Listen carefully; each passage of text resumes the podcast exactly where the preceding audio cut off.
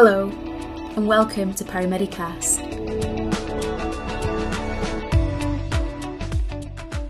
Thank you for joining us today on Paramedicast. Today we are joined by Jamie Pattison. Jamie is a paramedic who grew up in Northumberland and is now based in Aberdeen. He is part of the Special Operations Response Team in Scotland.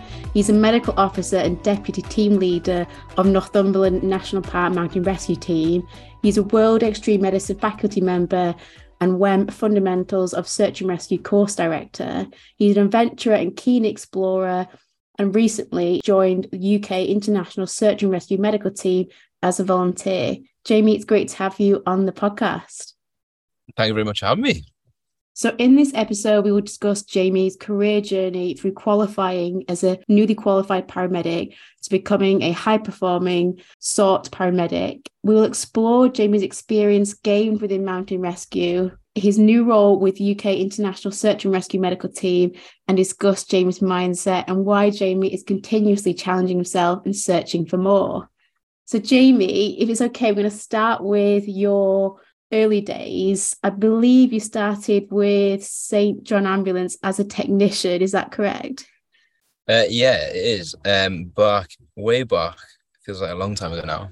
In 2013, I left uni the first time after finishing my sports science degree and kind of was looking for what I was going to do with my life. I joined the mountain rescue team when I was at uni, and the paramedics and within that, it kind of inspired me towards a career, I suppose, as a paramedic. So I started to pursue that. So it was basically just, I remember applying for loads of jobs, and I was working in a factory at the time, which basically was just packing lorries with scallop shells of all things. And yeah, spent kind of 6 months doing that, applying for jobs, and eventually landed that one with St. John Ambulance, and they trained me up to be an ambulance technician, and I was part of their kind of professional crew responding to 999 calls as part of their kind of business contracts, I suppose. So yeah, that it kind of all started there. And I suppose before that, like as a kid, like my mum's a nurse, so I was very aware of like the medical field and what my mum did as a nurse and things. So I guess it was always in the back of my mind to do that, and I was never going to be able to sit in an office, to be honest. I don't think I ever will. Yeah, it's interesting how you said that the paramedics in the mountain rescue team sort of sparked your interest. What was it specifically about what they did or who they were, what they said, that really sort of pushed you in that direction? To be perfectly honest, quite simply, it was like, oh, like, you're not bad at this first stage, man. Like, you're like, do you not fancy doing this? And everyone kind of knew what stage of life I was at. I just finished uni and stuff and was looking for the next thing. I don't know. I really couldn't tell you. There was just something there that appealed to me, and I just thought, yeah, that's it. More so that, you know, than being a policeman or anything like that.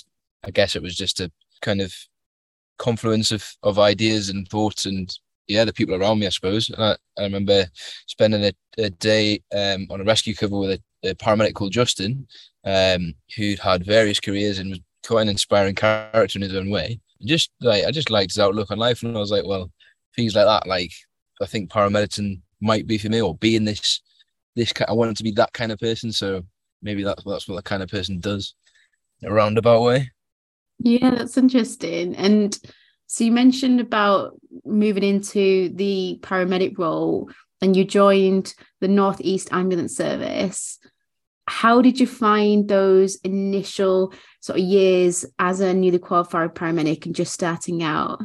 This is a really interesting question, because I joined NIAS as a technician, so I kind of just transferred across, and I essentially was doing the same job, just with a different t-shirt on and a different ambulance. And then applied for the internal student paramedic program probably 4 or 5 times, and was obviously unsuccessful for 3 or 4 of those times. And we got to various different stages, and then managed to kind of get through. And, you know, and even I think for anyone starting out who might be listening and being interested, I think you have to learn the process. You have to go through these processes and, you know, give the right answers to the questions, and they are looking for certain things, and you don't always know what that is, but yeah, you have to go through that process, and there are hoops to jump through. But being the right person is important, and that's all about you, and your motivations and stuff are interesting as well. And I think that can come across quite easily in interviews. But to go back to the actual question that you asked me would be, how I found my early years as an NQP. So the student paramedic program was interesting. I qualified in February 2021. So I've only been qualified for just about 2 years coming up. So technically, I would still be an NQP. I did fast track my NQP year, which was obviously from kind of 2021 to 2022. And I left NEAS just as I kind of finished that, and then came and joined SORT in Scotland. So my student paramedic program was affected by COVID in the last, so we did 2 years. First year was normal, and then the second year was obviously affected by COVID and all that stuff. And then we were just kind of, we were like the pandemic paramedics, if you like, trained in that world, and then we stepped out into it, and that, it was us then. A fair bit of experience. So by that point, I'd been in the mountain rescue for about 10 years, and I'd done my mountain rescue casualty care qualifications, which pushes you to quite a high standard, and you're often working alone or working alone until someone else comes and backs you up. So it does push you to be quite a autonomous, quite a confident medic. You have to be, otherwise I honestly think casualty carers have to be like that, otherwise they wouldn't be able to be casualty carers. They do take on quite a lot of responsibility. And yeah, I don't know, I just kind of, again, my experience is 7 or 8 years as an ambulance technician stood me in good stead because I'd been doing that job for so long. I think the biggest transition was that mindset from I'm now a paramedic, and my perspective on my patient and the patient journey and what's going on has to change a bit, which was interesting. And that was quite interesting. I had some good mentors through my student paramedic days, and I was very fortunate that I had kind of got the opportunity to work with different paramedics as well, and different people, and I had a lot of very cool people around me, from doctors, nurses, paramedics, etc. So I kind of like cherry picked all the best bits from everybody, and I thought, oh, that's good, and etc. Now I was already part of WEM then as well, so I'm really, really fortunate in that, you know, I had a lot of very influential and inspiring figures around me to be able to do that even more. So Jamie, you've said a lot there. I'm just going to bring you right back to what you said about you unsuccessful 3 of those 4 times. Now, you obviously had the determination to continue to apply. You didn't give up on that sort of dream to become a paramedic. Did you ever get feedback on why you weren't successful? And when you had those repeated sort of setbacks, what was it in you that made you want to keep going? If I'm honest, I never received any formal feedback, as it were, though I did ask for it. I kind of kept just looking at myself. I think the first time I applied, I wasn't in the right headspace kind of personally. There was a lot going on in my life. Things were, you know, difficult personally. And I was kind of reflective on myself. And, you know, you go to a psychometric test, that probably comes across. And then as I got to interviews and stuff, it was obviously very hard to keep applying and thinking, like, you know, what else do you want? What else do I need to do? As I got to interviews and stuff, I went to see it. I went and got some coaching about interview practice and interview technique and presenting, which was really interesting as well, because I always felt, although I was quite young, and obviously every young man thinks they can do things really well, it was interesting getting feedback on that little bit. I think that's kind of stood me in good stead as well, because presenting and academia and things like that are part of paramedicine, whether you like it or not. That's the way the profession is now. And, you know, research and you know, working for WEM, I speak and present a lot. So even just learning those skills is really important, I think. So that was making it almost a process in itself to learn how to do this before I could learn how to be a paramedic or learn those clinical skills or, you know, assessments or whatever. That was quite important. And then I think the other thing was, I remember going on one interview and I'd put this presentation out. I was really proud of this presentation, and I was like, I'm great, you want to employ me, I'll be the best paramedic you've ever had in your service, blah, blah, blah. And that's not what they want to hear. What they want to hear is that you care about people and you're in this for the right reasons. Like me standing there going, I'm the best, I'm the greatest, trying to sell myself, which is what you're told to do, kind of takes it the wrong way. I remember going to my the successful interview I was at, and I was like, listen, I'm in this for, like, I just want to go and help people and I want to treat patients, and it sounds corny, it sounds cheesy, but like that ticks the boxes. And actually it's perfectly true. That's what I absolutely love being a paramedic. And the little kind of 6-year-old boy inside me is like get to go to work and I'm like buzzing, like, you know, blue lights, and I get to drive around and whatever and be that person who everybody's like, oh, thank God you're here. That feels quite good. That is perfectly true about me. Mm. I think you just have to have the confidence to be vulnerable enough to say, like, this sounds a little bit daft and embarrassing, but I really like helping people. Like, it's as simple as that, guys. And I'm really proud to be in the ambulance service and X, Y, and Z. And once I said those things, they were like, yeah, we'll have you. So that was that. Good to hear. So Jamie, I'm just curious to know what courses or training did you do to prepare yourself during your time as a newly qualified paramedic? And I know you spent a long time as a technician building up that experience and exposure, and that's clearly giving you some, really good grounding for your role as a paramedic. But is there anything that you did specifically that you would advise to someone else that helped you?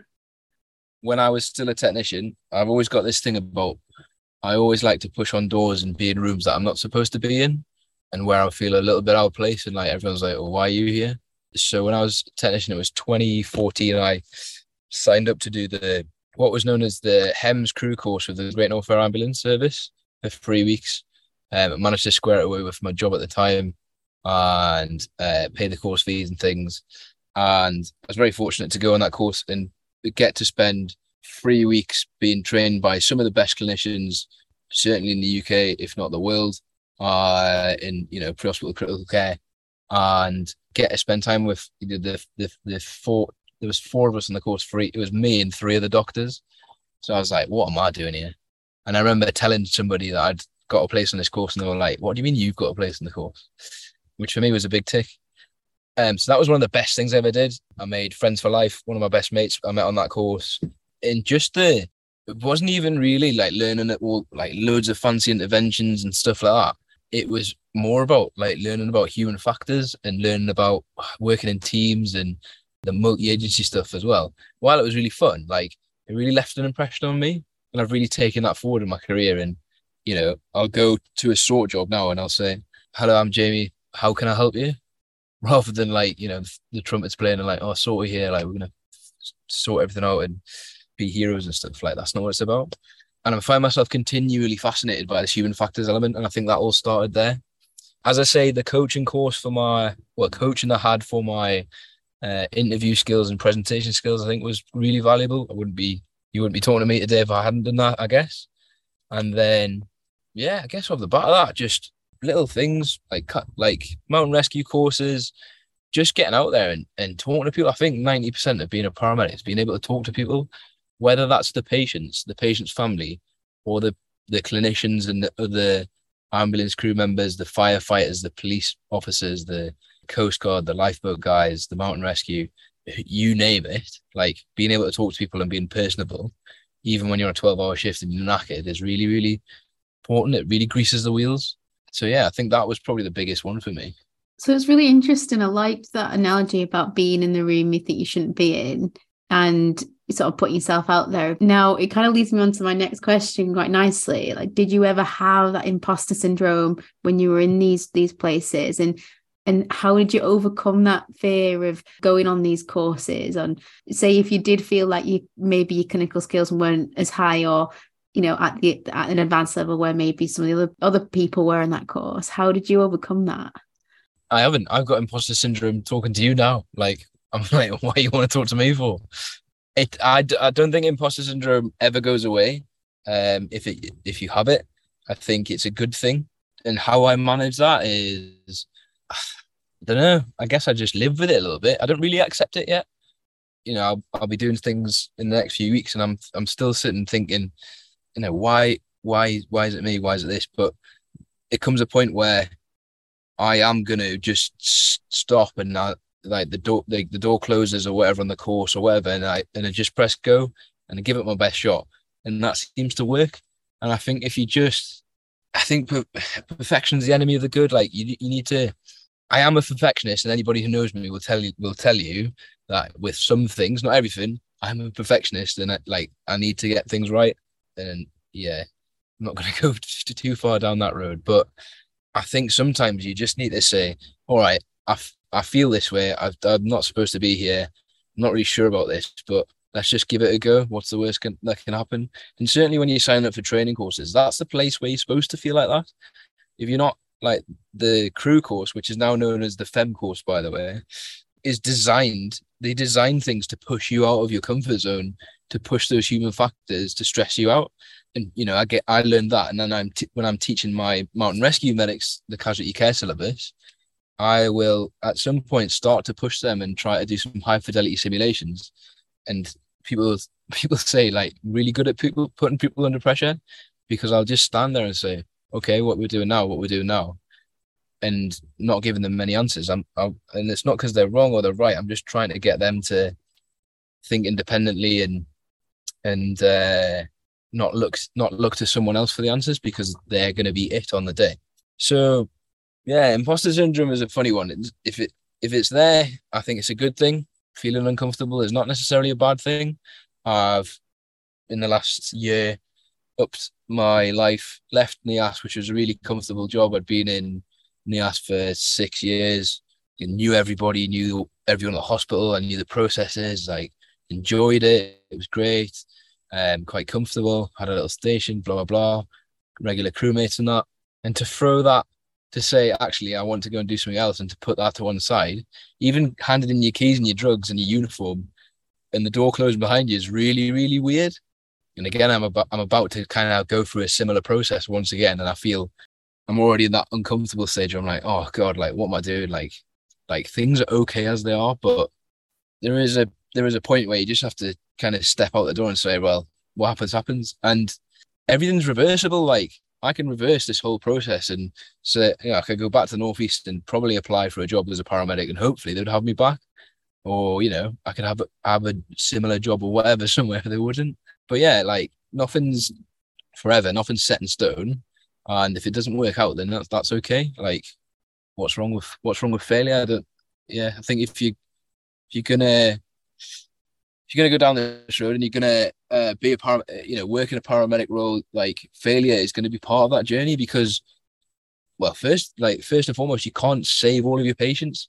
And at some point, you know, if your metric is who you save and who you don't, then you are going to fail at that sometimes. And if your metric is how good a clinician you are for that patient, regardless of their outcome, if you did your best, there will be things that you fail at, because you're human at the end of the day. I feel like I'm talking to myself now, because this is what I need to hear.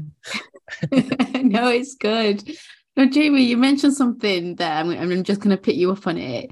So you mentioned you were going to go on this course to, I'm guessing, another crewmate. And the reaction of this crewmate was, what, you're on this course? Now, I'm curious, can you expand on that? So how did that make you feel? Did this person want to be in that course? Did they say they wanted to be in a course? I'm just curious if that had any impact. No, I think the person who I'm referring to was already kind of in that world. And that's why I kind of mentioned it to them as a bit of a, have you got any kind of advice or anything? And I remember feeling quite a little bit surprised that they said that. But then reflecting on that now, if someone said that to me, I'd be like, probably have the same reaction, to be fair. Not in a negative way. A little bit surprised. Maybe it's a bit defensive, a bit like, whoa, hang on. I was only asking and I was only talking about it. But I think that reaction is fair. A technician comes up to you and says, by the way, I'm going to come and do a HEMS crew course, which I've got no place being on, but I've got myself a place on it because I've applied and you know, here I am. Yeah, fair enough. Just get out there. That's the point, isn't it? So, Jamie, we're going to talk a little bit about your time with Mountain Rescue now. So you've been a volunteer with Northumberland National Park for over a decade, and you've taken on the role of medical officer and deputy team lead. Can you tell us about your experience with Mountain Rescue? And just let's start with the beginning then, and why did you join? Yeah, over a decade. I sound ancient now. Yeah, this will be my 12th year, I think, with the team. Why did I join? I always struggle with these questions, why did you do this? Because my honest answer is I just fancied it and I just wanted to. I was at uni the first time I was there. I was quite into my climbing, you know, doing bits and pieces. I've been on a few expeditions and stuff. I was doing a sports science degree, so there was a little bit of like anatomy and physiology and stuff there. But yeah, just very into outdoor sports, and always something that appealed to me, I think. And yeah, I remember sitting kind of putting some stuff into Google, and then it came up that there was a Northumberland team, and I was like, all right, okay. And then I think a few weeks, I put an application in of the probably December 2010. Got an interview in the new year, as a fresh-faced kind of 20-year-old still at uni. And then, go through the training. 10 years ago, the training process wasn't as robust as it is now. I think it's a lot better now. But yeah, I did 6 months of kind of training, and I was a student at the time, so I just turned up to everything, really enjoyed it. I think I missed like one exercise in that time just because I was really enjoying it, and it was, it was something to do. It was like-minded people. It was kind of being that element of being part of the team as well. I kind of got a little bit bored of like high school rugby and football because, you'd like say, oh, we'll have a match on a Saturday, Sunday and a weekend, and, turn up and perform, and you'd have maybe 50 or 70% of the team turn up and actually want to do something. Whereas like the 30%, and I got a bit bored in my latter teen years of relying on other people for stuff. So I kind of took up kickboxing and martial arts because that was all about, if I didn't turn up, then that was on me, etc. I quite enjoyed being part of that team where there was this ethos of like, we want to be here, we want to do all this stuff, and we'll teach you all this stuff as well. So it's a long time, and in that time then you've had some exciting roles. So you've had the role of medical officer and deputy team lead, and you mentioned previously that you were also a casualty carer. Can you just expand a little about what those roles involved? Casualty care course. God, I can't remember when I first did that. I'd have to look that up. But casualty care is basically the mountain rescue qualification to be able to provide medical care to patients in the mountain rescue environment. And I deliberately haven't used the words first aid there because the scope of practice of a casualty carer goes way beyond first aid.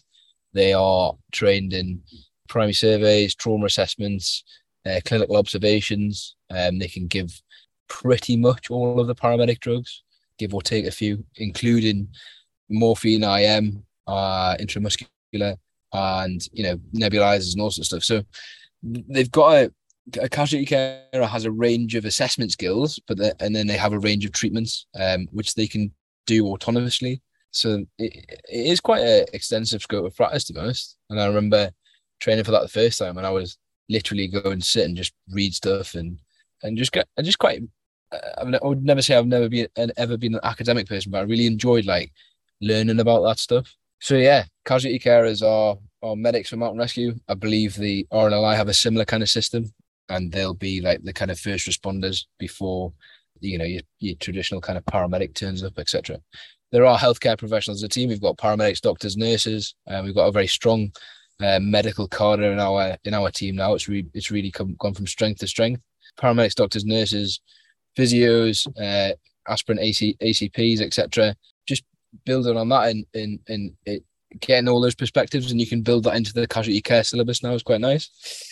I took over as medical officer at 23, and I think about now that sounds ridiculous, but again I was kind of really motivated to. I had a little bit of experience of, doing some stuff. I'd been a casualty carer for a little while.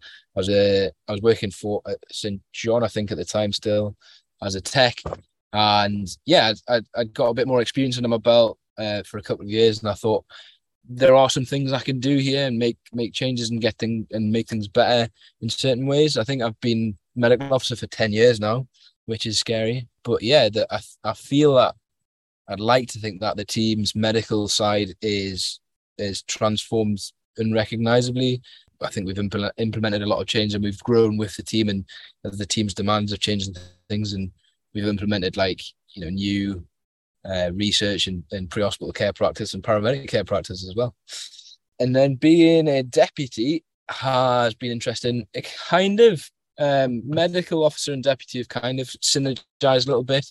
So I've maintained obviously the medical oversight of the team with a view to kind of spreading out the job a bit more into a clinical governance group, using the healthcare professionals around me to kind of offload some stuff and create a bit of a legacy where hopefully in the future I can hand that off to someone and, you know, pass on the baton of medical officer. But yeah, just getting into the day-to-day running of the team, which is a lot of now Zoom meetings, committee meetings and operations group meetings, and reflecting on things that have happened on operations, what we could do differently, what we're implementing, and also learning about stuff that I don't know that much about, like vehicles, radios and things like that. Like I always say I do people, not machines. So to go to a meeting when we're talking about radio repeaters and things like that, like I'm a bit out of my comfort zone, but how can I drive this? What do you need? I don't think I need to. It's probably better that if I'm helping you manage this project, I don't understand what technically needs to be done, because then I won't get caught up in the nuance of that. I can just drive or help try and help to drive or help to support what needs to be done in a organizational manner, I guess. My role in sorts kind of helped that as well. Can you explain a little bit more about casualty care? I believe you've been doing some extended casualty care courses and training. Can you tell us about what that involves? Yeah, so casualty care is a mountain rescue medical qualification which trains and qualifies the candidate in pre-hospital care, so they're able to assess and treat and manage a range of kind of emergency medical conditions. Very, very heavily based kind of on the paramedic syllabus, with a view to kind of it is ambulance technician level with a few extra drugs. But yeah, the extended skills element allows us to train someone to be a casualty carer, and then once they've achieved that standard twice in two separate exams, so each exam they have to do two OSCEs for trauma and medical, and they have to achieve quite a high pass mark in the multi-choice questionnaire paper, which is like a little exam. After they've done that, they can put themselves forward to be extended skills, so they can be trained in extended skills for what that team deems as appropriate skills for our needs. So we've selected cannulations, so IV cannulation and drugs, eye gel insertion, and needle chest decompression. Again, just so we can bring that element of elevated care really to the patients and casualties we're called to, because they are where ambulances can't go. There might not always be a helicopter available or be able to get to them, and this person might be it for quite a long time. So the more training and more competence and confidence we can give our casualty carers to be able to deal with these situations autonomously and independently, the better that's going to be for the patient. And also, even if there's a paramedic or a doctor or one of the nurses or healthcare professionals on scene, they're also there to kind of become part of that emergency medical response team. So I've got someone there to bounce ideas off. They can pull me up on mistakes or things that I'm missing, and definitely have a wider platform to share that mental model of what's going on with this patient. And we train all casualty carers to be able to fit quite nicely into that kind of jigsaw puzzle of pre-hospital care providers. So if a critical care team turn up and decide to sedate and ventilate a patient and do a rapid sequence induction, because that's what they need to do, we teach our casualty carers about that, not because it's part of their scope of practice, but because so that they can recognise and see what's going on and understand what's happening and why, rather than just becoming like, whoa, this is like beyond what I understand. And I feel like that's quite a useful thing. Whether the guys would agree with me about that, I don't know. But I always think that if you are aware of things beyond your scope, when those things happen in front of you, your brain will start to recognize them. It's basically just trying to bring training in line with human psychology a little bit and get that pattern recognition. Because I think the most interesting thing about teaching casualty care, having started as a casualty carer and become a paramedic and done everything backwards, if you like, I think that my brain has been wired over the last perhaps 32 years, perhaps, you know, the last 10 years, 12 years of my career, to be able to go into a situation and see a situation in front of me which invokes a fight or flight response and have a different reaction to that and say, okay, there's a threat there, but this isn't a threat to me because I can deal with this. This is okay. And we've got that toolbox there of experiences and training and qualifications and mistakes and failures and whatever, and trying to translate that mindset into somebody who's come from a different background, you know, whether that's a plumber, a teacher, university worker, whatever, their brains aren't wired the same. So I think it's very interesting of just trying to get that across and trying to give them the experience and the confidence they need to go out and do the job. And I think we do that quite successfully. So Jamie, I'm interested because you mentioned a really interesting point there, like you came through paramedicine from being a casualty carer first. Do you think there's a difference with paramedics that come into the casualty care system? Do they have to adjust to it? Do they change the way they think? I'm interested to get your view on it. I'm probably not the best person to answer this because I don't know. I think it's interesting when you have a healthcare professional join mountain rescue team. I think it's interesting because they have a really, really niche skill set and that's really, really valuable. And that's a really good thing. And being a mountaineer and being able to read a map and navigate are brilliant, but what we need to do is amalgamate those two things, and you know, you almost get somewhere in that the perfect mountain rescue person. Not that there is any such thing, but so amalgamating those two things and synergizing the medical skill and medical proficiency with a low resource, austere environment where the weather's going to be rubbish and it'll be dark and you're tired because it's 2:00 in the morning. Nothing ever happens on a sunny day. It's about pushing that comfort zone and being able to perform out in that, making that part of your comfort zone as well. And often, for me, it's been the most interesting with the doctors who've joined the team, and we brought them outside the hospital. And I've kind of said this over and over again, that you are a really good doctor. All I've done is put you under this hedge, and like, this is a different environment for you, and your brain's not recognizing that.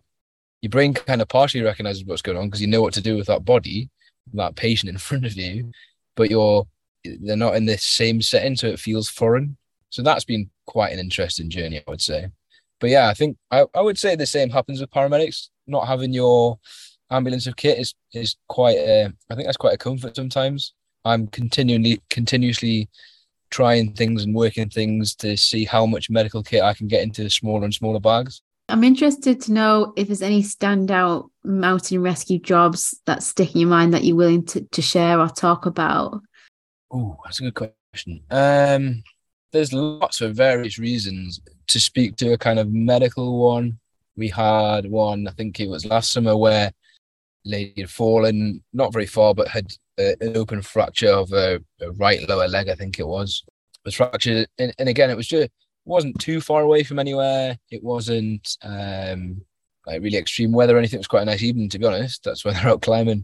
But yeah, go into that and being kind of third or fourth to the scene, and just being able to bring that paramedic level care to that patient was really, really satisfying. And being able to recognize when that I'd reached my limit of my scope and actually needed to call in further support, etc. That was really interesting. The other jobs... one job a few years ago, we just finished a rescue cover where we'd been looking after a fell race for a day, and we were standing in the pub, and I was literally at the bar just about to get a pint, and my mate next to me said, "Oh, we've got a job." And I was like, "Oh yeah, really funny." And he was like, No, we've got a job. Jobs just come in." I was like, "You're joking." And it was at a place called the Drakestone, which is not too far from where we were. I think we could see it out the window actually. And it was basically a young lad, maybe he's 10, 12 years old. We'd got on top of it. It's quite easy to climb onto. It's quite a bit of a dragon's back of a rock. So couldn't then reverse and get down confidently. So they'd called for us, rightly so. Went up there and I climbed on the top. And he was a little bit stressed out, but he was fine. There was nothing medically to do. And I was like, "All right, mate, shall we? Why don't you put this coat on and warm up?" Because it was a little bit windy in the kind of evening wind. And then I was like, "Mate, why don't we have a selfie and chill out a bit?" And he was like, "Yeah," and he just totally changed his whole mindset, and the whole element of being stuck on this rock and being scared like just dissipated. And I think from that, it was like, that was kind of one of the first times I was like it's not all about ropes and carabiners and, you know, swinging out of helicopters and rescuing people and doing Gucci medicine. It's just about, you know, taking the sting out of the situation and saying, right, how can we deal with this really, really basic and really, really simply? But yeah, 12 years in the team, man, there must be loads. There is loads of jobs I could go on for ages. So Jamie, I know you could go on for ages, but we'll move on. I'm so interested to know more about your recent role.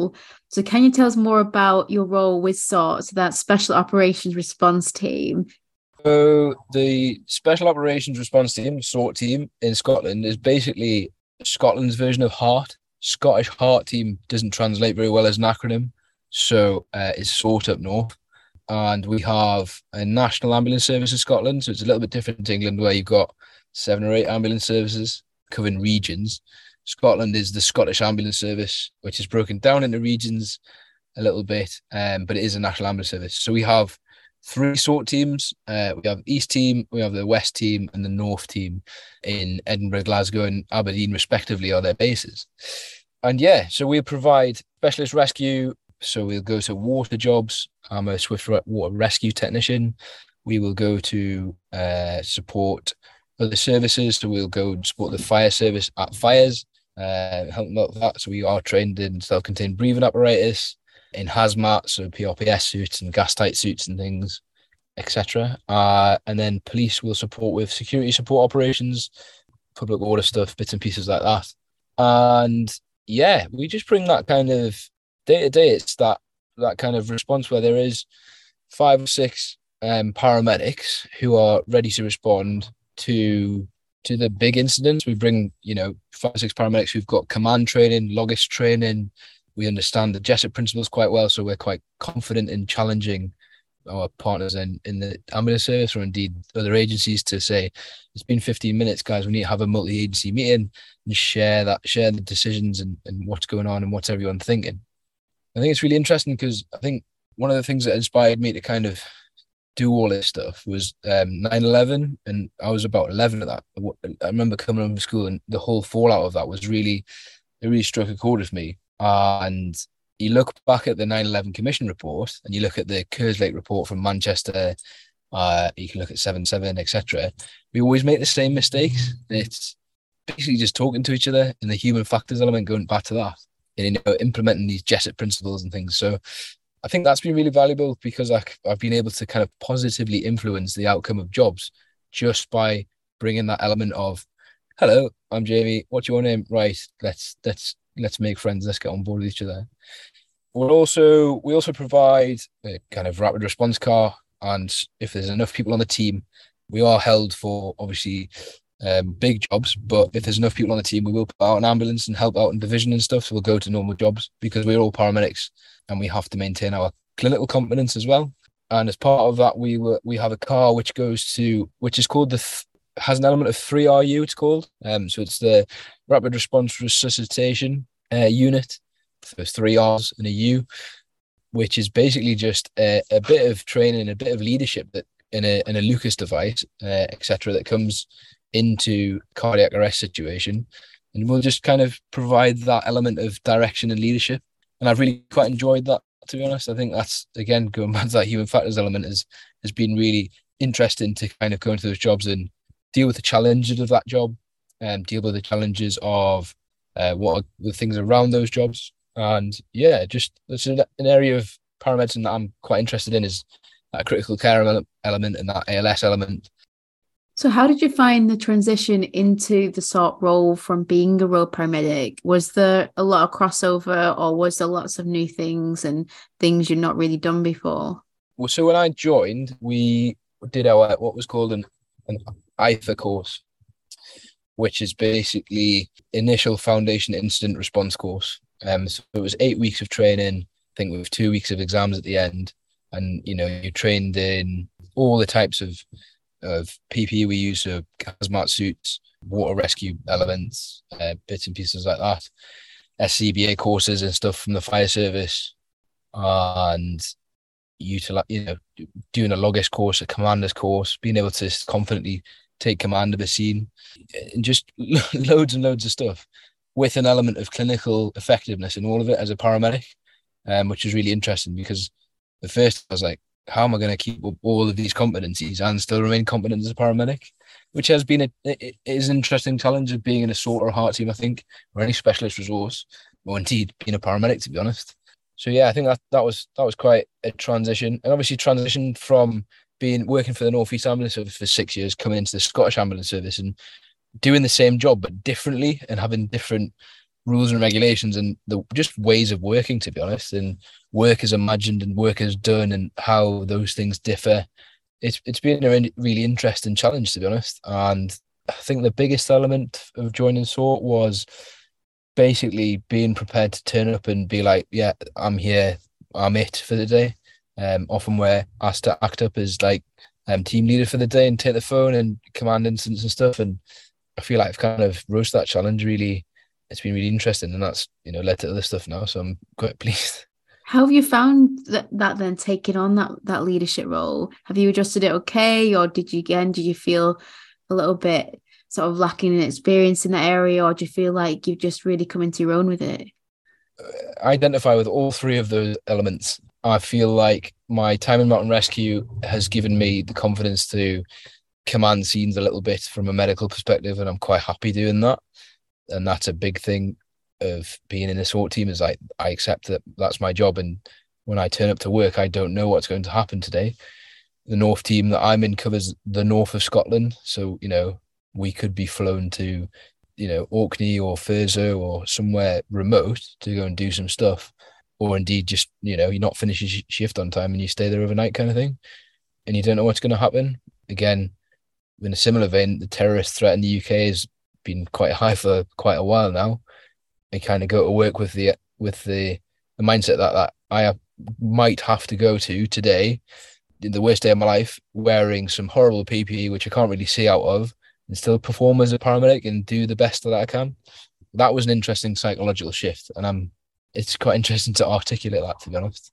And then the other side of that has been quite interesting, because it's been a big challenge, because the element of being a specialist resource and turning up to a scene, especially if there's paramedics already there, they've taken ownership of that scene absolutely correctly, and they are managing it, and they're managing it well. And sometimes there's an element of, oh, well, we don't need you. What are you doing here? And we are, as a team, just coming to help out. We're not trying to take over.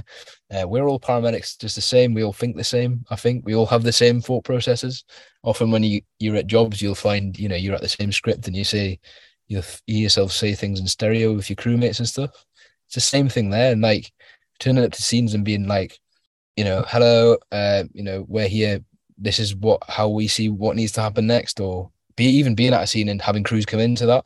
Just trying to kind of flatten that gradient of, there is no hierarchy here. We're all on the same team, and actually we can see something that you didn't, or you see something that we didn't, and this can make things better. And just being open to that. I've been quite reflective about how I've been at scenes, how I've come across it with people, and there is an element of downtime and sort, which I think is useful, because it allows us to go and practice all those competencies that we need to keep up. So even if it's just going through my bag of SRT kit and make sure it's all there and it's ready to go when I need it, or whatever system it is, even if it's just, you know, your daily checks in the morning, it takes a little bit longer because you've got to check your SCBA sets every day. You've got to check that you've got the right size PRPS suit and gas tight suit. It's not just checking your medical kit and that's all there, but you do that as well. So yeah, I think the variety and the absolute plethora of competencies and stuff you've got to do has been a challenge. And again, the going into scenes, and especially that 3RU element of going into that scene and trying to optimize that resuscitative effort, and not being seen as a someone who's trying to take charge of a scene that you're not part of yet. So it's interesting. You mentioned a little bit about skill fade there, and you mentioned that there was downtime within the SORT role. So within that downtime, then, do you try and maximize it optimally by doing all the training and trying to, whether it's your clinical skills or SORT specific role training, do you actually come together as a group and train when you're not on a job or going to a job? Yeah, I think it's interesting. I think you get downtime in SORT or in any specialist resource, there's probably more overt downtime. Whereas as an ambulance crew, I felt that you still got downtime, whether that's in the cab as it's just you and your crewmate having a laugh, or on station, or whatever that may be. There is a little bit more kind of obvious, you're back on station, you're not with a patient, you're not being hammered anymore. And yeah, we get training shifts. We get 3 training shifts every 6 weeks where there will be a planned element. So we'll go through, you know, SCBA or hazmat or whatever skill we need to at that point. My last training shifts were cancelled just because of the demand level as well. So in this set, we've been out on an ambulance doing paramedic work, so just keeping that clinical stuff up. And for me, it's been about, definitely, if I'm not feeling super confident about an area of clinical practice, just revisiting that via various ways and means. There's loads and loads of ways to do CPD. I think that's really useful. You can get creative with it and kind of do what you want with it. And we do come together and we do little things. We have to maintain quite a high standard of fitness, so sometimes we come together and do little workouts, you know, get the BA out and stuff. And so, like, last September, we did a little 9-11 challenge with all full kind of firefighter kit and ground suits on, and we step climbing the towers challenge in the station, which was fun, and it was kind of poignant as well. It was quite cool, so gave it a bit more meaningfulness as well. But yeah, I would say we definitely try and do some stuff. There is an element of just kicking back and relaxing now and then, because I think that's important, and I think that paramedics and clinicians on double crew ambulances need more of that, because it makes the job more sustainable, because we're just human at the end of the day. And at the minute, you know, everybody's aware of the news and stuff, and it's coming to a head at the minute, I think. But I think that's an element that needs to be looked at, that, you know, rest, recuperation, and ultimately debriefing. We get a lot of time to debrief jobs and talk about things and how we could do things better and stuff, which is really, really valuable as well. And have you had any challenging or really testing jobs within your sort role? So part of the 3RU element, I've been to quite a lot of cardiac arrests where I've gone in as a first response, and indeed to back up the crews and support that effort. We've been to quite a lot of water rescues recently. Our big RTCs is a big like bypass road up in Aberdeen, so we get quite a lot of stuff on there. A lot of kind of stand up to stand down as well. But that's quite cool. Like, it makes you, it kind of keeps you sharp. Like, you, when you're on the way to a job, I'm thinking about what we're going to be doing. Yeah, it's been some interesting jobs and stuff. Yeah. I'm interested to know what type of person that you think would thrive within the SORT role. I think somebody who is not afraid to share what they're thinking, share their mental model, but also kind of model that vulnerability and be open to discussing things on a level playing field. I think that's really useful. Somebody who is interested and keen in learning about stuff. So hazardous materials and CBRN training isn't just about knowing which suit to put on when. It's about knowing what you're going into and what chemical is that and what that does and how you manage the patients, you know, once they've been rescued as well. You might not be the one in the suit. And I think somebody who's got that attention to detail to kind of just come into those scenes and, you know, we're at a cardiac arrest, all right, but we've got a SORT response here, so can we bring some scene lighting in and make it, you know, like a better scene? Can we improve the environment? Can we think outside the box a little bit more? I think with that attention to detail, and again, just that psychological resilience of being able to come to work, which I think if we all stood back and reflected on this, we probably do have an element of this, but people that come to work and go, okay, I don't know what's going to happen today, but I know that there's a potential that I'm going to be stood for 20 minutes in a gas tight suit having to rescue somebody, or, you know, swim around in a cold river as an SRT response, or have a difficult conversation with a firefighter or a police officer or whatever, and accepting that you're not always going to get it right. You're not always perfect. Sometimes you do have to upset some people to get the job done, and being open to that as well. And what advice would you give to someone that was interested in the role of a SORT paramedic? Don't be scared. Just apply. They let me in, so it can't be that hard. Yeah, no, don't be scared. Especially in Scotland, there's no like minimum qualification level. You don't have to be out of your NQP and stuff, etc. I think if you're willing to learn, you're keen, you know, interested, and you like working in teams and working and bouncing off other people, and are prepared to reflect and mold yourself within that, go for it. But yeah, just push the door and see. To be honest, anybody can go for it. I would encourage anybody to apply for it. I think it's a really good and developing role as well. Yeah, that's great advice. Thank you. Now, Jamie, can you tell us more about your new exciting role as a UK International Search and Rescue Medical Team volunteer? I believe it was quite an intensive selection process. Yeah, it was. Unless anybody on the team's listening, and it was dead easy. No, I'm joking. It was absolutely honking. Yeah, so the UK ISAR team is the fire and rescues, so the UK, United Kingdom's Fire and Rescue Service humanitarian arm. And so there is, I think it's 14 or 15 services across the country who have an element to do with ISAR. Fortunately for me, Scottish Fire and Rescue are involved with that. So I've got kind of a home element, which is great. So I can be attached to them quite easily. And yeah, so they'll respond to disaster zones across the globe. So traditionally earthquakes, after tsunamis, bits and pieces, and kind of looking into expanding the flooding zones and things like that now. So as part of that, they're quite short deployments, kind of 10 days, 2 weeks is the traditional kind of view, because they're there for that initial response phase. Like they went out to Nepal and were part of that initial response phase as well. But as part of that, they have a USAR medical team, which is made up of doctors, nurses, and paramedics, and a couple of vets at the minute, because we have some search dogs and they're there to look after that.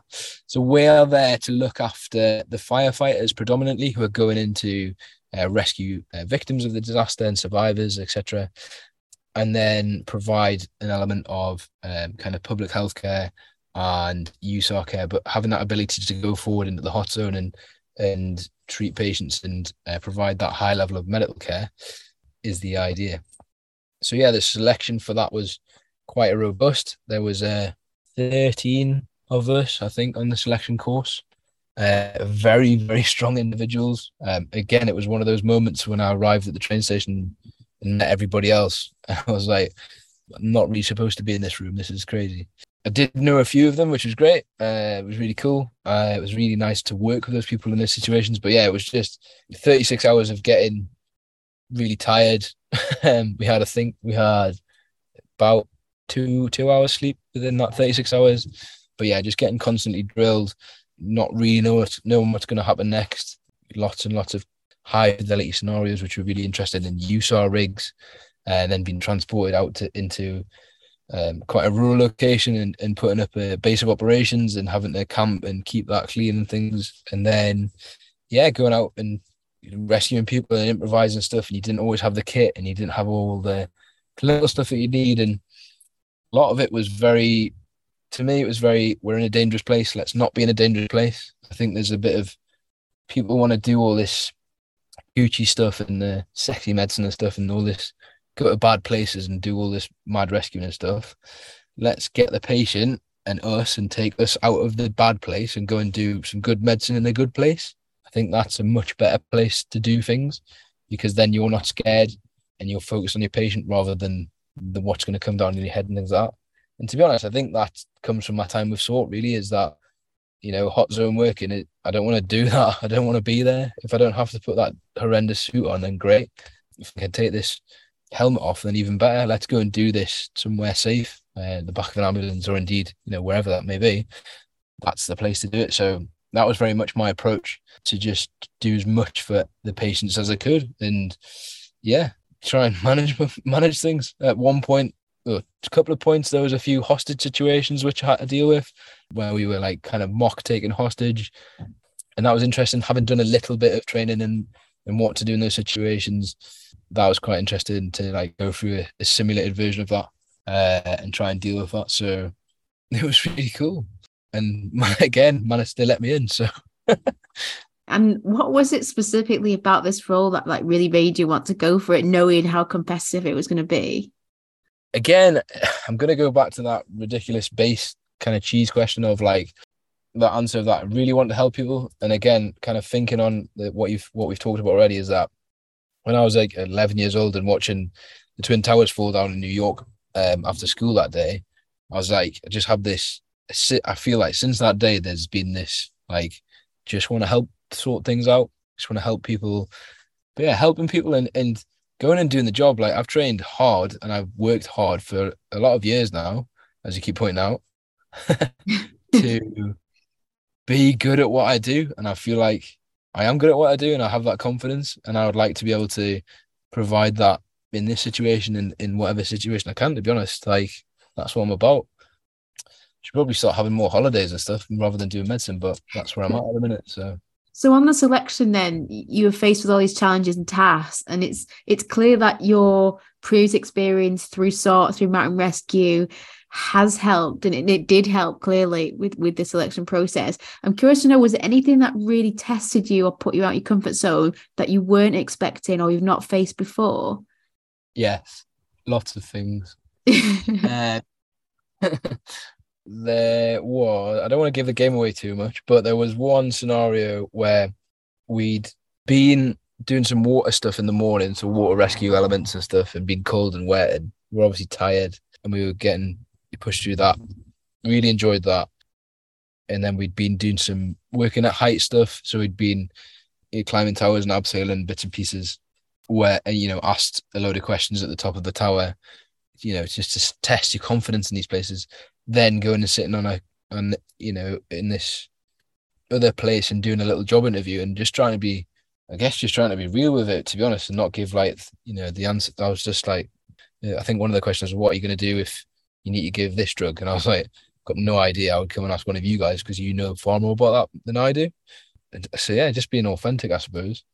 Yeah, so I finished that interview, and then I came back over, and they said, oh, you are going to be the team leader for this task, and there's going to be a scenario, go and brief the guys kind of thing. So we had some, like, collective medical kit, and we had our kind of personal kit, which we were looking after, because it kept getting nicked.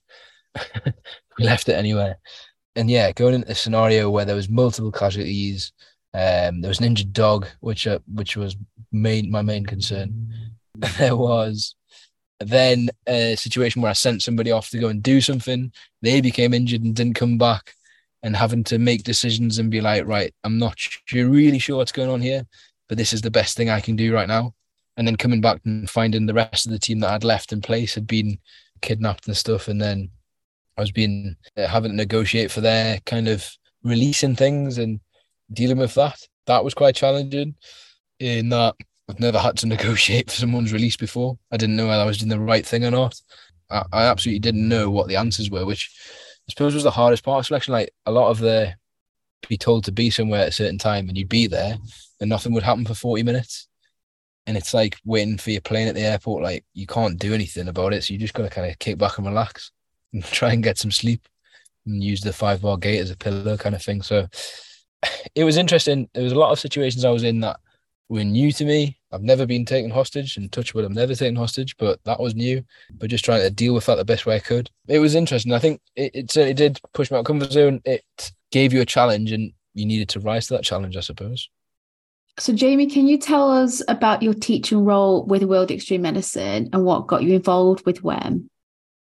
Yes. So WEM has been quite a big part of my life, to be honest, for 7 or 8 years now. I first got involved with WEM, I went on Polar Medicine in Norway in February 2014, and I have the dubious honour of being the first delegate medevac from WEM course. So I didn't complete the course, so I haven't got a certificate or anything, but most of it in the most northern ITU in the world, which was an interesting experience, and that was quite formative.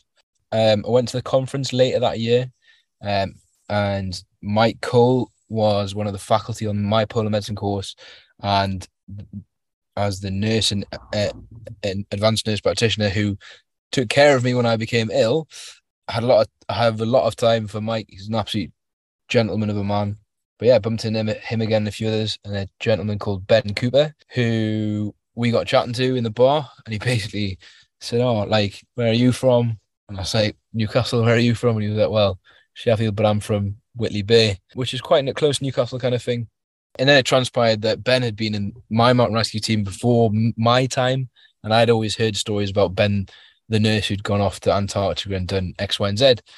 And then things kind of snowballed from there. I also met, out on holiday, WEM's medical director called Alex Rowe, Dr. Alex Rowe. He, again, is a gentleman and someone I worked with, who me and him were selected for the UK ISAR medical team. Alex is a really, really good doctor, really good clinician, and just a really nice bloke, to be honest. So yeah, a chance meeting with him, another conversation, and I was invited to teach at Keswick the following kind of March. I was late to that course because I'd been ice climbing, and I think my flight was slightly delayed or something had come up, so I was a day late. And then I taught on that course, and I remember teaching with Owen Walker, the trauma lead for WEM. We were teaching RTCs, and I remember thinking like, oh, this is Owen Walker. He knows his stuff. He's like, I think he was still London Hems at the time, like really, really eminent paramedic and someone I looked up to. Not that he knew that. But yeah, I remember having this moment where I was like, right, I really either have to step up here and this is going to be a thing, or I just don't step up and, you know, this is going to be it, because I'm not going to rise to this. And I distinctly remember kind of rising to this occasion and pushing myself to speak more and interact a bit more and blah, blah, blah. And I remember Owen turning around to me and then going, oh, mate, that was really good. Like, you really know your stuff. Like, it was great kind of working with you. Or in my memory, that's what he said. So again, it was just being part of a kind of a door being presented, pushing on that door, and the amazing people who WEM recruit to be in their faculty are very accepted and they're all fantastic mentors in their own little ways. So yeah, that was kind of my beginnings, and yeah, it's been a roller coaster since then, and I've directed lots of courses, so and taught on many courses, so across the UK, in Slovenia, both Alpine and Expedition Medicine, the generic course kind of thing, and then leading to kind of through lockdown thinking, well, actually, why don't we get WEM and Mountain Rescue to kind of come together and synergize and present that as a course, where of course I met you. So yeah, I designed that course, put together, and it's now run for, I think we did the second one last year, which went from strength to strength and is going to be now part of the master's program. So World Extreme Medicine is a fantastic organization. It's forward thinking, they're open to ideas, and again, like, you can be who you are, and that's all right. Like, everybody gets accepted. And that's probably one of my favorite things about it. And out of all of the things I do and all of the cool stuff I get to do, it's probably the best job satisfaction that I get, because you'll meet people on courses and the delegates or the kids that I lovingly refer to them as. And you'll say, oh, so what's your kind of plan? What's your adventure? What do you want to do? Where do you want to go? And some of them have an idea. Some people don't, whatever, but down the line on social media, or indeed like in person or another course or conference or wherever, you get to hear about what they've been doing, and it's just like, oh, that's really cool, like watching that journey happen. And then, you know, to some of them becoming faculty with World Extreme Medicine as well now, that's probably one of my favorite aspects of that, is watching you give someone some ideas and top tips and bits and pieces, and hopefully being useful, and then them going off and making it their own and having achieving their dreams, really. As corny as it sounds, like, that's just like the best bit of the whole thing for me. But yeah, it's a really cool job. You've had such a significant involvement in the history with WEM, and I didn't know all those things at the start, especially the medical evacuation. You kept that one secret. So just going on to the course, being a course director. So you became a course director of the Fundamentals of Search and Rescue course, which I did join and do that course, and met yourself. An amazing course. I highly recommend it. I learned so much, not just about search and rescue, but about yourself. And it was great to meet other people, do things that put yourself out your comfort zone. And it was just, I loved it so much, just because it just put you out in different environment with different people, testing yourself, and you just come away with like a newfound enthusiasm and confidence. And it's just really sort of invigorating, and I highly recommend it. So can you give us a little bit of insight what the Fundamentals of SAR course involved, and who do you think would benefit from that course? Thank you for saying those things. That's the job satisfaction right there that I'm talking about. Like, you saying those things is just like, yes, like, goals achieved. I'll sleep well tonight. What it involves, the SAR course. So basically, my theory with the SAR course was minimize kind of didactic teaching, give you a real experience of what it's like to be in a mountain rescue team. Again, without giving too much away, we kind of force you into situations where you have to act a certain way.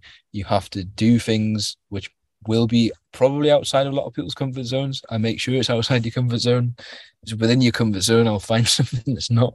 And Ben Cooper, who is my kind of partner in crime on this course, is really good at kind of balancing me out. So while I want to drag people out of bed at 2 o'clock in the morning, he's saying, no, let them sleep. Like, we'll do some stuff tomorrow. And I think that kind of balances my energy really well. So that's really cool and really works well.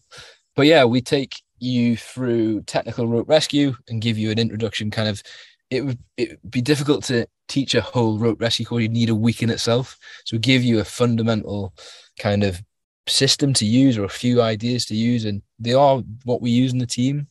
We do a little bit of water rescue, and again, I can't give you a whole SRT course, but we can introduce you to the hydrology. We can introduce you to, you know, the hierarchy rescue, things like that, and get you actually thinking as we do when we're out on our kind of operations. And then, yeah, getting out in the hills, getting out in the environment, and yeah, call outs happening. The worst time, I think, was your course where we'd done a few bits and pieces, and then on the night I went and put my pajamas on and said, right, there's no surprises tonight, it's all right, everyone chill out. Then the actual kind of call out came, and those that who are on the live mountain rescue team and operational members all had to stand up after being out all day as well and go out and do a rescue for real, which like wasn't planned. I couldn't have planned it better.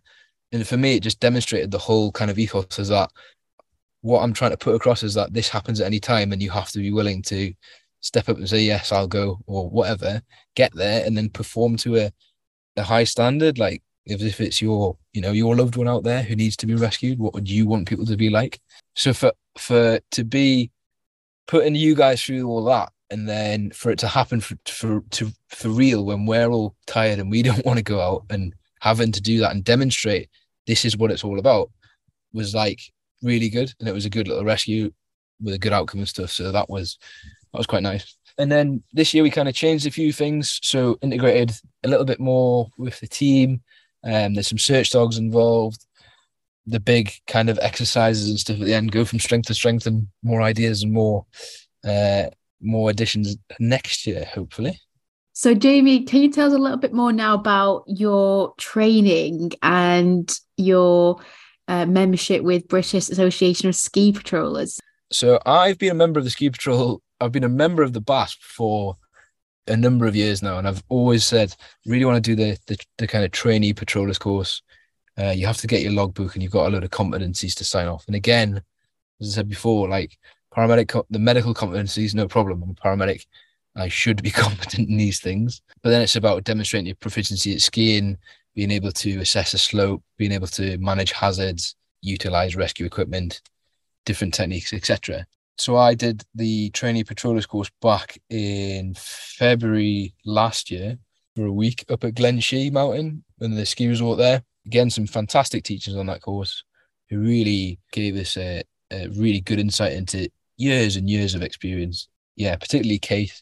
She was fantastic. And then from there, it's about, so you kind of, I'm qualified as a trainee patroller now, and it's about getting your days out on the hill and patrolling and stuff, and, you know, managing slopes, as I say, assessing hazards, dealing with those things, and being part of a big team again, which is, I feel like I'm kind of new in that journey. I'm pretty junior as I am with UK ISAR, but those are really interesting challenges, and I feel like that my skill set and my background kind of lends itself quite well to those things. So yeah, it's a little bit on the edge of my comfort zone, but I'm trying to expand that. So it's been an interesting journey so far.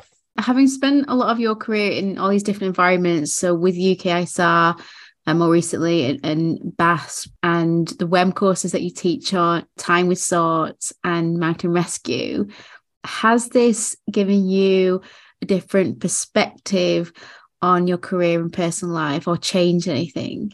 Yes, it absolutely has, and it must have. And I think that my perspective has been changed more on the human experiences that I've had there. So, you know, you do training courses, and you do your paramedic course, you do your ski patrol, you do your mountain rescue, you know, rope rescue technician, whatever course it is, that's a training course. They're telling you how to deal with situations as you come across them, which are fun, and that's interesting and stuff. But I always kind of said to people, like, I've never really had a plan. I don't really know what I'm doing, which looking back, the dots connect. And looking forward, I kind of do know what where I'm going and where I want to go, but kind of just pushing doors along the way a little bit and seeing where things go and where things don't go as well. Like, I'm not always successful at stuff. I don't always get into the things that I want to do, and I have to go back and reevaluate. So that's fine. That's part of the process. I think the biggest things that have changed my perspective in life, both personally and in my career, have been the things that have happened to me personally. So probably the biggest one in the last few years has been my younger sister, Emily, passing away very suddenly. You know, going from being a fit and healthy 16-year-old to, you know, 2 or 3 weeks of chaos and madness and all sorts of medical stuff going on, which, as a paramedic and understanding it to an extent, and understanding a lot more now, having reflected on it, it was obviously very difficult. It's very different when it's your own, especially when it's your little sister. I think that's been the biggest, is the biggest thing, touch wood, that ever happens to me personally in my life. That's been very formative. That was back in 2018. Obviously, there's been a huge global pandemic and things since then. And in a way, I was quite glad for the time in lockdown to kind of press pause a little bit. I didn't stop going to work or anything, but, you know, the extracurricular stuff kind of took a backseat. The mountain rescue was still kept going. You know, we were still training stuff. We still got competencies to keep up.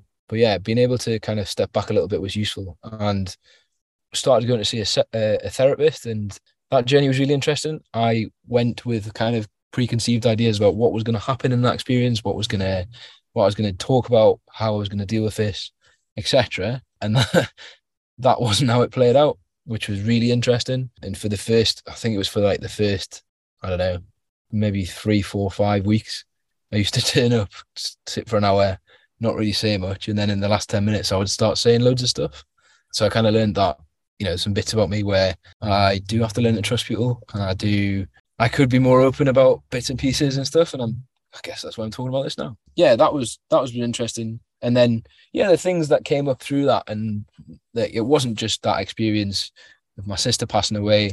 There are 4 or 5 formative experiences in my life which have made me who I am, you know, plus or minus. So, and about how, not necessarily how to deal with life and stuff, but just learning about yourself and looking back and thinking, well, this is how this has affected you. And to be honest, just being able to sit and tell someone the story helps. I think my therapist put it in a way where just to be able to tell that story and put it in an order in your head and organize your thoughts on it is really, really useful. And have someone kind of almost didactically read it back to you kind of forms those memories. And again, it's kind of, you're dealing with your brain, and it's not designed to make you feel nice. It's designed to keep you alive. So you're dealing with this situation, and this is what the process you have to go through. And I don't think anyone can deal with things like that perfectly or well. Clearly I didn't. You know, there was things the things I was feeling, and, you know, I would do stuff like, you know, just not go to the gym for weeks or whatever, which was not who I wanted to be. And I was like, why am I being like this and things like that, and being impatient with people and stuff. And I still have an element of these things, and whether that's just me or what, but yeah, those things were the biggest kind of influence. And then the dealing with the world after that Emily died, going back to work, and I had 23 days off work because I was very much of the opinion that if I don't go back and start out again this journey and keep pushing for what I want to go to, I'm not going to do it, because it's going to just be too hard a door to push, and it's going to kind of scab over, and I don't want to go near that. So I really need to push that now. And I think kind of reflecting on that kind of mentality, that's where I'm falling down a little bit. Like, I'd really struggle when if I'm stopping or there's nothing going on. That's where I really struggle, because I like being on the go. I like being busy. I like being a paramedic. I like going and saving the world and whatever. But ultimately, if I stop, I don't fault the bits as such, but it's not a place where I like to be. I like to be busy and whatever. I don't think I'm necessarily distracting myself, but that's part of my coping mechanism and strategy for life at the minute. So yeah, definitely the things that happen to you in your career, and things that have happened to me in my career, have been formative and have definitely changed my perspective. But the things that really hit home and are really personal and have massively, massively changed my perspective are the things that are life-changing and are have rippling effects for my whole world and life. Thank you for sharing that, Jamie. Now, I met you a few years back as a student paramedic, and I got to know you more through attending the WEM courses and conferences. I got a real sense that you love adventure, exploring the unknown and new challenges. You don't shy away from the unknown or the uncomfortable. And your drive and passion for what you do really stands out in all your roles. And you just demonstrate this sense of pride and achievement for what you do in your work. Where has this drive come from, and why do you continuously challenge yourself? I think I've always been quite driven to achieve things. I think my parents were a big driver in that. My dad works and has worked his socks off all his life. My mum was, as I've said, was a nurse, and I think I was very aware of her doing long hours and going to work at strange times and stuff, and then still being a world-class mum to me and my brother and my sister. Nightmares as we were, to be honest. And again, since Emily passed, and you know, there's been loads of kind of formative experiences and stuff that's happened to me in my life, which has just reaffirmed that life's short. I get the privilege and the curse of seeing it go how it ends quite a lot in my line of work and our line of work, and what can happen. And you know, there are some fantastic moments as a paramedic, but you are ultimately there to save lives and be there for people on their worst day. So I think that kind of drives me to be like, I just want to go out there and try and be the best that I can in every way. Not perfect. I know I'm not going to do that. I've got to accept that at some point. But to not, I don't want to say waste my time, but to just, get after it a little bit. And I'm not going to say something like, oh, live without regrets, because like there's loads of stuff I regret doing. Like, what did I do? Why did I say that?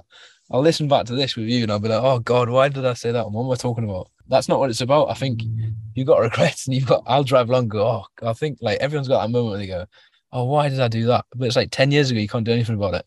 It's just silly. But like, yeah, just go for it. And like, I'd rather have loads of embarrassing moments and loads of stuff that I wish I hadn't done than sat and lived there. This safe life and just kind of cruised on by and then let it go. How do you balance all these commitments with such a demanding job? And I'm gonna tell the listeners this. Now, I remember probably about a year ago when I was struggling with balancing everything. I was in the middle of my student paramedic degree and I had all these other commitments. And I messaged you and I said, how do you balance everything? And you said, it's not about balance. You've got to see things like an investment. So where you invest in, obviously you take out from somewhere else. And then when the time comes, you have to invest and put back into that account. And I really like that analogy. And I take that into a lot of what I do now. Now, I'm just curious to know, how do you find it when you've got all these demanding responsibilities, and you've got, you know, you're trying to please people and you don't want to let people down. How do you find that work-life balance? That analogy you've just spoken to there about the kind of bank account thing is from, again, Ben Cooper, my great mentor and Yoda, essentially. But yeah, he kind of taught me that through telling his stories and bits and pieces. So I've definitely taken that on board. I don't think many people would say my life has balance. I'm not sure being balanced for me is a realistic goal. I'm not sure it's necessarily something I think, right, today I need to have a balanced day. I need to sleep this much, and I'm going to work this much, and I'm going to do this much. I've got some stuff I'm going to get done, and I will do something with myself. I'll go to the gym. I will go for a run. I will watch trash TV. I will look at the latest medical kit that I can improvise or, adapt for mountain rescue. I think if you have a few things in life that you are passionate about and you really mean a lot to you and you really want to master them and you care passionately for those things, your life's not going to be balanced. And I think that's okay. If my life was measured by how good at watercolors I was and how good at ballet I was, like, I wouldn't be successful. And like, there's nobody going to invite me on their watercolor podcast. So it's about your metrics, about what you're trying to achieve. Today I was late off work and I was aware I needed to come and do this with you. So, but I needed to eat and I needed to do that and I needed to be there for my patients and I needed to do the myriad of personal errands and bits and pieces that I've got to run, and I'm going off next week for a couple of weeks, so I've got a load of stuff I need to sort out for that, and just the demands of life. So I think it's about taking a step back sometimes, zooming out.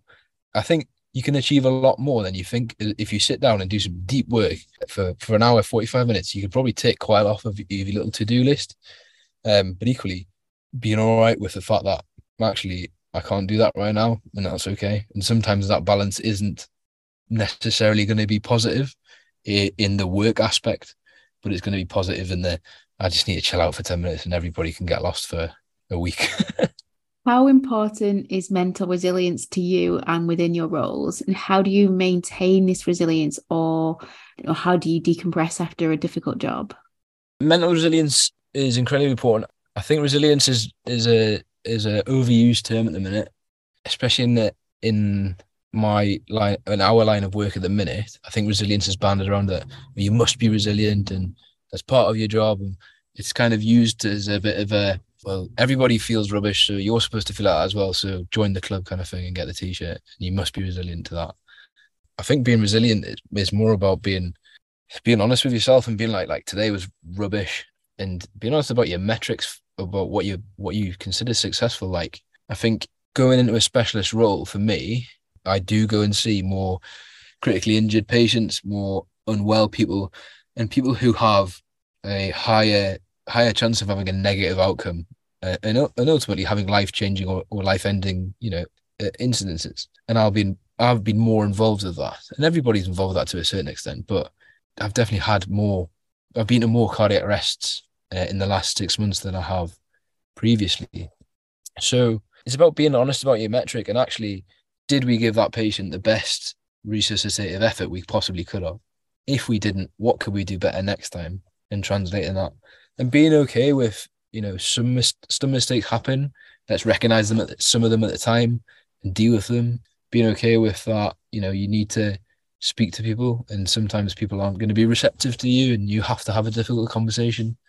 I'm dealing with that later. So yeah, I think resilience is much more about metrics and how you view how you come away feeling from jobs and how successful you feel that was, or how positive you feel that was. It's not necessarily about the outcome. It's about performance or whatever. How do I decompress? How do I maintain mental resilience? Decompression for me is talking to people. Just, it doesn't necessarily have to be about the jobs or whatever, just about whatever, what's going on with them. And I think a lot of clinicians and a lot of healthcare professionals find that people might minimize their kind of bad day because their bad day was, a missed meeting or whatever, whereas your bad day was, death and destruction. But it's still, it's all relevant, it's all relative, and it still equates to stuff. So I learned a good technique where go and talk to someone and say, I've had a bad day. How was yours? Yeah, I've had a bad day as well. Okay, tell me about it. And normalizing that, and that's okay. And they don't need to know what the job was. Like, just talk about how I'm feeling rather than what happened, because it's about me, not that.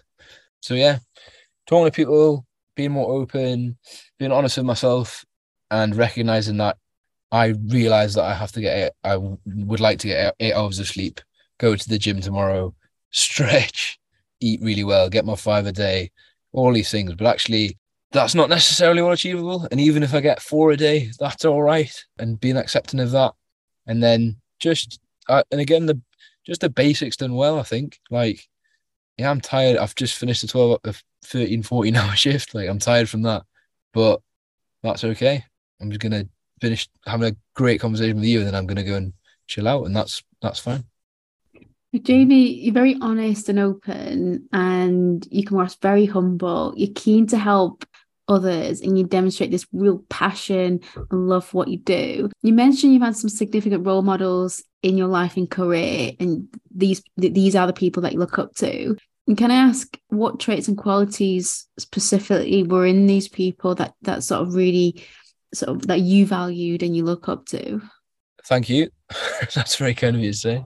I really, really like inspiring other people to do stuff. I remember when I was like 20, I kind of wanted to start a bit of a be an adventurer and inspire other people through what I was going to do.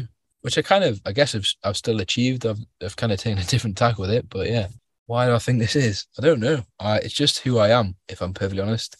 I really like doing what I do, and I'm passionate about what I do, and it's one of these things that I care deeply about, which is why I'll spend hours and hours writing policy and procedure for mountain rescue or whatever and not getting paid for it, because it's not about money. And again, the biggest job satisfaction I have is someone else going off and achieving what they want to do, because that's just, I don't know. I think that's really, really cool. Who are my role models? I've got so many role models, and then I kind of cherry pick from a lot of people. I don't think there's anyone out there who I'd hold up and go, this is the person who I want to emulate or I want to be like. I would say I've got some fantastic role models in my life, but I would cherry pick X from this person and Y from that person and Z from this person. And because that person as a whole, they have flaws, and actually I don't want to be like that bit of them. So it's more characteristics rather than people, I would say.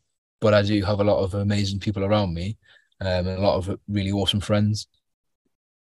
I appreciate someone who's honest. They're not afraid to kind of speak up and say what they need to say, whether that is going to upset someone or not. I think being honest is really, really important about just how you're feeling, really, and what's going on.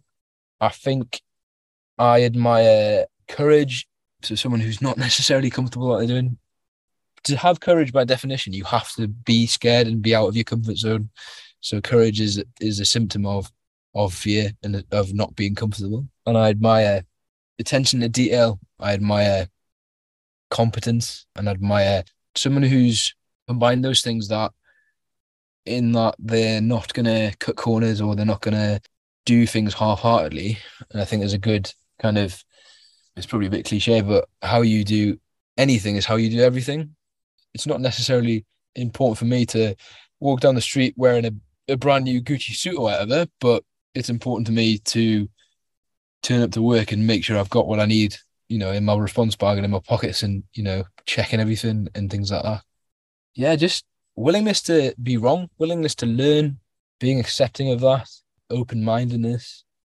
Yeah, I think the willingness to learn and willingness to be open to ideas makes you a more well-rounded person. And again, the courage to be wrong and change tack and things. And I think there was an interesting kind of statistic or anecdote that I heard, where if someone had been in a disaster as a child and they'd had to leave their childhood home, that was equivalent to like 3 years of higher education because of the experiences they had.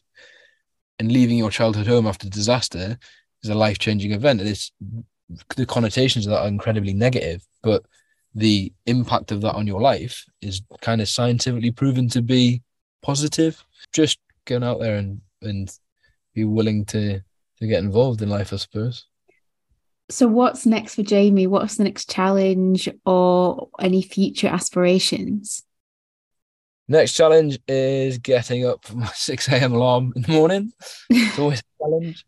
And no matter how fun the day is going to be, it's always a challenge. And then finish my shift tomorrow, head down to Edinburgh to fly to Slovenia to direct the Alpine Medicine course for WEM, for World Extreme Medicine, which is going to be a great week. Really looking forward to it. There's loads of new snow out there, which makes conditions really, really interesting. Then coming to the Mountain Rescue Winter Skills Training Weekend, so coming back up to the Cairngorms to do a little bit of climbing and training with the guys and girls there, and then going back to Edinburgh to fly to Norway to actually have a holiday, ice climbing with my mates. So that'll be really good. And I've really deliberately tried not to look at any guidebooks or maps or anything, so when I get out there, we're going to a new area, so I can really just kind of enjoy the experience when I'm there, rather than be like, oh, we must go here, or I must climb this or whatever, and really push myself. I can just chill out and enjoy where I'm being. My future aspirations, I'm about to change jobs again very shortly, so my kind of aspirations at the minute are very focused on getting through that training and performing on that training and doing and learning as much as I can, but try and become that kind of sponge again and soak up all the information and stuff that I can, and excel at that, I suppose. Like, everybody wants to be good at what they do, so that's my next big challenge. Yeah. Okay, so Jamie, we're going to start with a few quickfire questions. This is the first time we've done this on Paramedicast, and unfortunately you were our first victim. So if you're happy, we're going to start. Okay. So best moment in your career so far? God, what a question. Can I come back to that one? That's a mad question. Yeah, we can go back to it. Okay. If you could change one thing about your job, what would it be? I would change how paramedics are seen and the public educated about what we do. I think that could be better. And I would change the demand. So no one would be ill. We wouldn't have anything to do and it'd be great and everyone would be low. Are you happy? Yes. Are you content? Yes. Do you have regrets? Yes. If you could go back to one job or patient, what would it be? Oh my God. I've been to so many jobs and patients where just talking to them one of the biggest privileges we get as paramedics and we get as clinicians and healthcare professionals, whatever walk of life that is that you get a window into someone's life, and that window is open and they are inviting you into their life, and you're absolutely privileged to be witness to some amazing moments, some heartbreaking moments, all sorts of things. to boil that down to one patient, I think would be a crime. I don't think I could boil it down. There's far too many people who I've met once and had a conversation with or whatever, or just said something that have left an impression on me. So what's your biggest weakness? Oh, I can't say like a job interview and like I'm too good at stuff. My weakness is not accepting help from other people. What's your greatest strength? Resilience. No. My greatest strength is my ability to get knocked down, cry about it, have a bad time, and get back up and try again. Describe yourself in one word. The first word that came into my head was buffoon, to be honest. So I'm going to go with that. Okay, this is the last question. Where are you going? Literally, very shortly, I'll be going to my bed. Mentally to Slovenia on Saturday. Spiritually, I'm not sure, but hopefully the right way. Jamie, it's been a pleasure to have you on Paramedicast, and we wish you all the best with your future adventures. I hope you find what you're searching for, and I'm really glad to hear that you're having a holiday. Thank you very much.